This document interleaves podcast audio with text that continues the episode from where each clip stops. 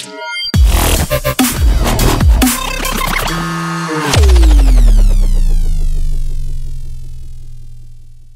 semuanya, selamat datang di podcast perdana Himpunan Mahasiswa Biologi. Perkenalkan, saya Tasya dari Bioteknologi 2020 sebagai moderator kalian hari ini. Pada episode perdana ini, kita akan membahas topik yang menarik nih, terutama bagi para mahasiswa, yaitu kegiatan magang. Nah, tentunya aku tidak sendirian nih di sini. Hari ini aku ditemani oleh dua narasumber, yaitu Halo, nama aku Vivian dari um, Biotek Angkatan 2017. Leri dari Bio 18. Salam kenal. Oke, halo Ci Vivian, halo Ci Vali. Bagaimana kabarnya? Halo, aku baik. Ya, baik. Apalagi Cici baru SSI ya, pasti baik dong. Uh. Oh iya dong, bahagia ya tentunya.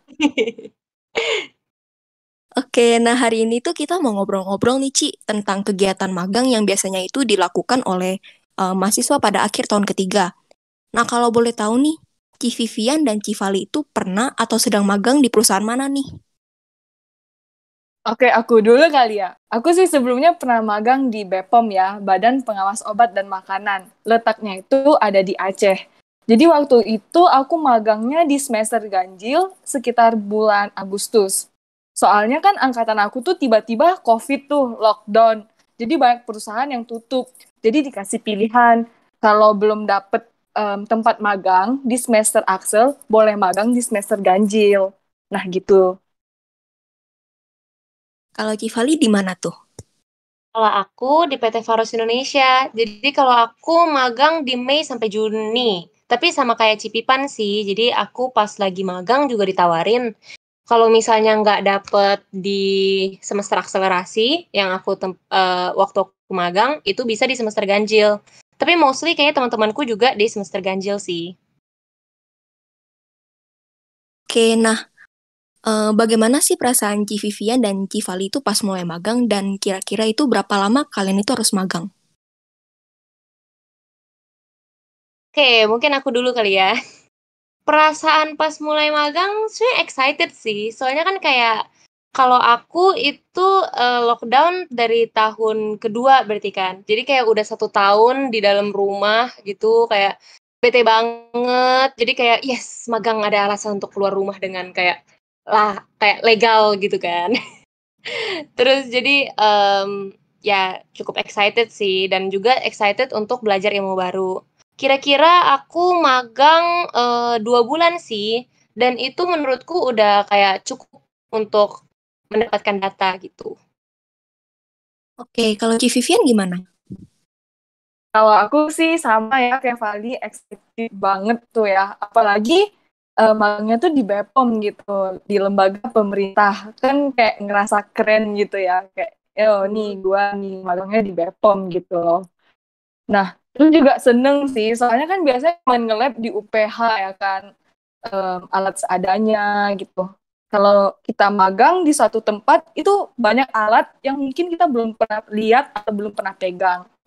Nah, kalau untuk um, berapa lama harus magang dari prodi sih aku minimal itu satu bulan ya. Tapi kalau kalian mau lebih bisa dua atau tiga bulan.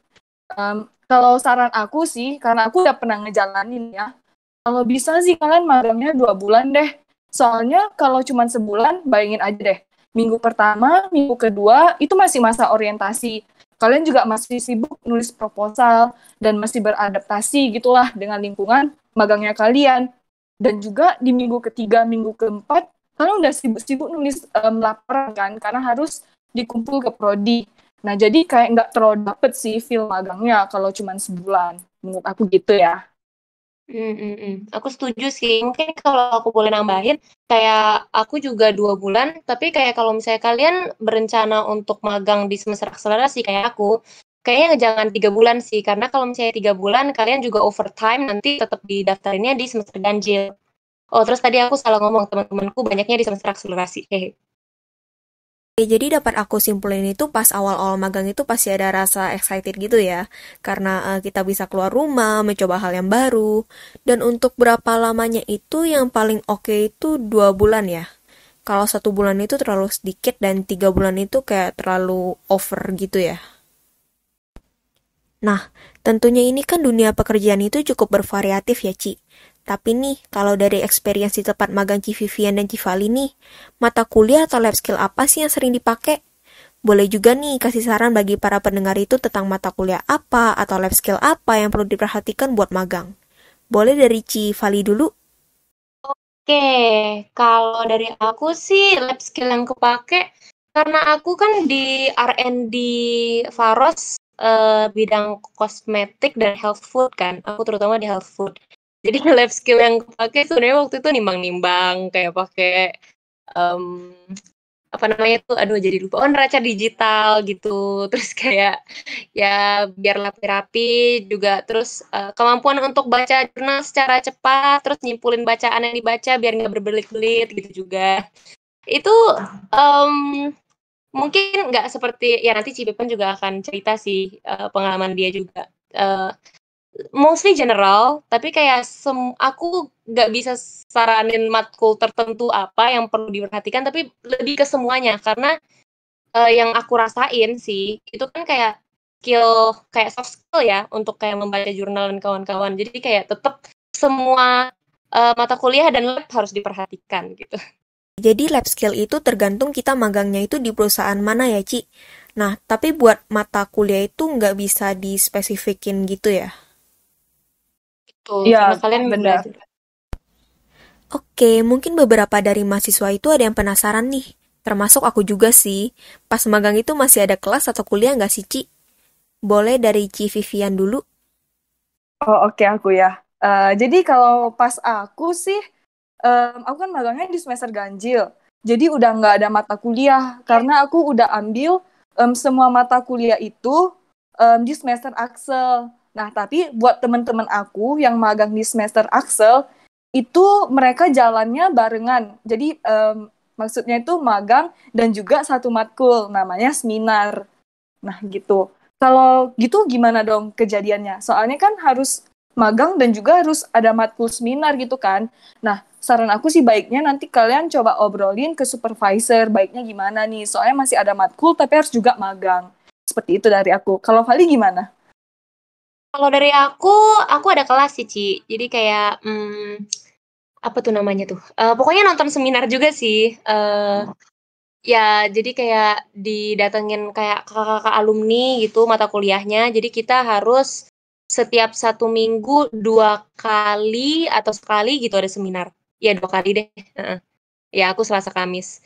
Nah, untuk itu bener sih kayak kata Cipipan. Jadi waktu itu aku um, ngomong sama supervisorku dan supervisorku baik sih. Sebenarnya kayak karena kita nggak ngerjain kerjaan perusahaan yang gimana banget, jadi kayak oh ya udah nggak apa-apa. Pokoknya kamu kalau butuh extend harinya berapa jam itu silahkan gitu. Asal kamu penelitiannya selesai aja gitu. Ya kebijakan per perusahaan beda sih. Jadi ya tetap aja tanya supervisor bener. Oke, nah tadi kan bahas pas magang itu masih ada kuliah atau enggak ya, Ci? Nah, selesai magang nih. Jadi setelah magang itu masih ada tugas enggak? Kayak bikin laporan atau presentasi gitu?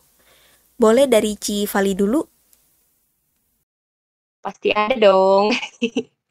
bikin laporan tadi seperti yang Vivian sempat mention ya, itu ada untuk um, magang maupun kalau misalnya kamu ada um, mata kuliah lain. Kayak kalau aku kan ada mata kuliah lain, jadi tentunya tugas mata kuliah lain itu tetap ada gitu.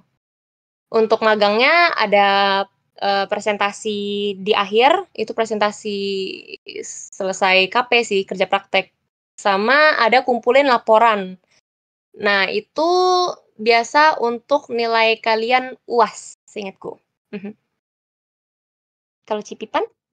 Oke, um, bener sih yang Vali bilang, nanti di akhir um, selesai magang bakal ada presentasi laporan kerja praktek sebagai nilai UAS. Nah, next semesternya itu seharusnya kalian udah mulai penelitian untuk skripsi. Seperti itu sih. Oke, jadi uh, di akhir magang itu kayak ada bikin laporan sama presentasi ya. Kalau nggak salah itu isinya uh, tentang apa yang kita lakuin di perusahaan itu nggak sih, Ci? Betul. Iya, bener banget. Nah, sampai sini dulu episode pertama mengenai magang oleh Ci Vivian dan Ci Vali. Pada episode selanjutnya, Civivi dan Civali akan membagikan tips and trick magang dan sharing mengenai pengalaman magang selama pandemi. Sampai jumpa pada episode selanjutnya.